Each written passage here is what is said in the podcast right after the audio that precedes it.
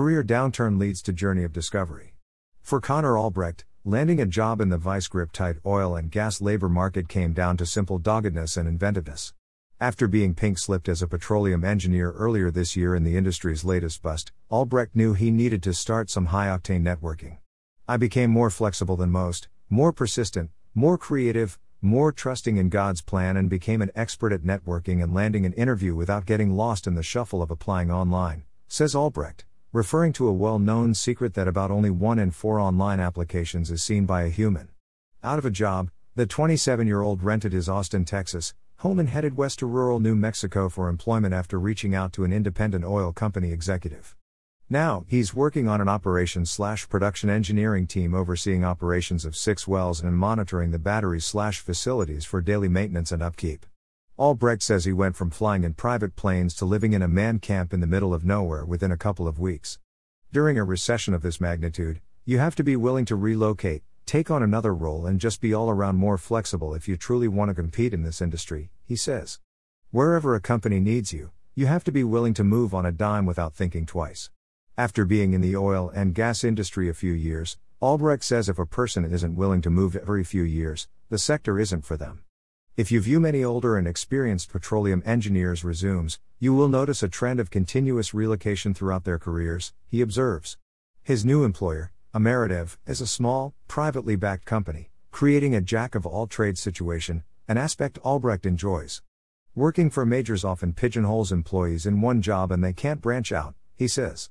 Man can't live in. With his reduction in force notice came some tough choices.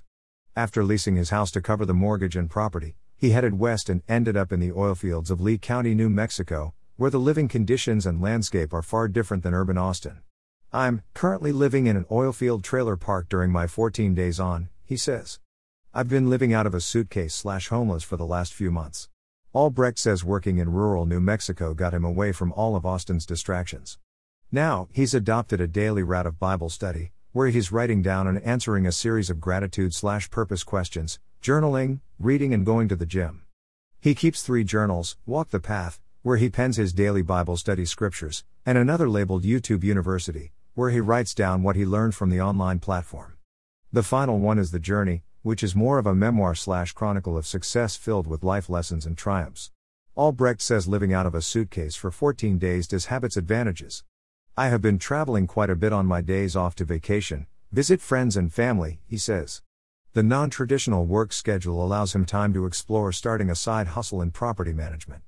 In addition to his Austin house, he recently signed on another property to establish an Airbnb slash short time rental in Nashville, Tennessee.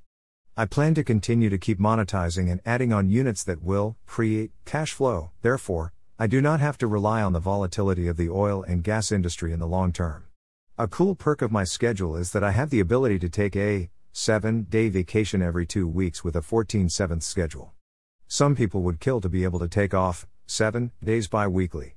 But everything has a price and not everyone could manage working weekends to get there. However, Albrecht admits the remoteness of southeast New Mexico is hard at times, saying it's his only dislike of the job. It's tough mentally being in an isolated location with no chance to see friends and family for two weeks. It's especially hard on the weekends when friends are out enjoying life and he's working in the desert in the middle of nowhere.